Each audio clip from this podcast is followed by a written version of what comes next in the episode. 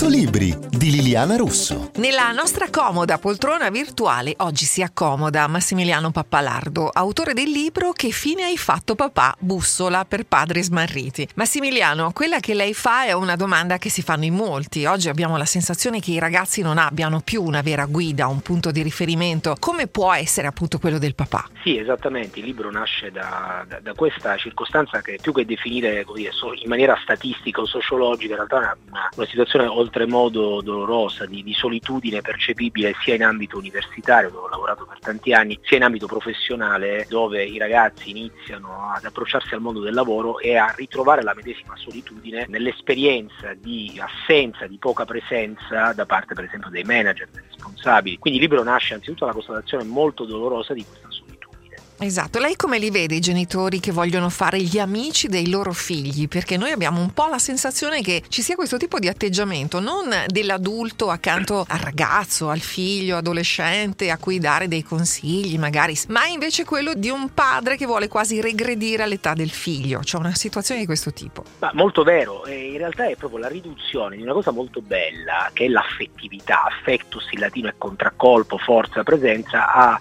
mera emotività, usiamo dei modi di dire se ci pensa orribili, a pelle, a pancia, no? la riduzione della figura affettiva che in sé ha eros e logos, quindi sia la parte eh, affettiva sicuramente ma anche la parte normativa che sta venendo meno, è quasi per compiacere, no? come se noi avessimo introiettato i like, dobbiamo necessariamente piacere ai nostri figli, dovessero mettere sotto la nostra immagine, la nostra figurina eh, like ad ogni costo, mentre la parte normativa, che non significa ovviamente direttiva come era nel patriarcato degli anni 20 o mm. degli anni 30 per carità, è come se temessimo ad agirla, no? come se quel no potesse essere poi foriero di disamore da parte dei figli, mentre l'amore in realtà si, si costruisce, si edifica, no? come dice anche Ivano Fossati, spezza le vene delle mani, mescola il sangue col sudore, insomma l'amore è un lavoro, l'amore che si costruisce in una coppia ma anche che si costruisce con i figli. Il like invece ci deresponsabilizza, rende tutto più scivoloso, più semplice semplice, in realtà in quel modo i figli li perdiamo, li recuperiamo nell'istante, ma li perdiamo nella certo. costruzione e nella costituzione della relazione. Lei non vuole giudicare nessuno ovviamente con questo libro, ma come si può ridisegnare il ruolo del padre di fronte ai ragazzi che, come scrive lei, sono sempre più fragili, spesso anche demotivati? Ma allora, il modo di dire che, che, che ho imparato dai miei maestri è provare a educare con l'esempio e a insegnare con gli esempi, no? quindi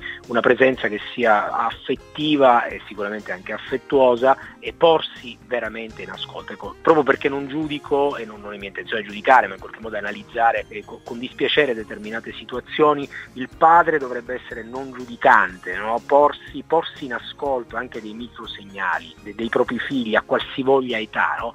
riempiamo la vita dei bambini di un sacco di cose, da, dalla scherma allo yoga birmano. Il bimbo andrebbe banalmente osservato mentre fa i suoi giochi per comprenderne anche eventuale talentuosità. No? Invece gli riempiamo la vita un po' come riempiamo la nostra, con questa idea di efficientismo frenetico che porta poi il bambino già piccolissimo a stressarsi e invece ascoltarlo, ascoltarne il corpo, ascoltarne le, le, le parole, a qualsivoglia età rende il padre magari presenza silente ma educa all'ascolto. Ecco, io immagino una generazione di padri che iniziano a guardare i figli, a vederli. Massimiliano Pappalardo, autore di Che fine hai fatto papà? Bussola per padri smarriti, è pubblicato da Feltrinelli. Sono Liliana Russo e a tutti buona lettura.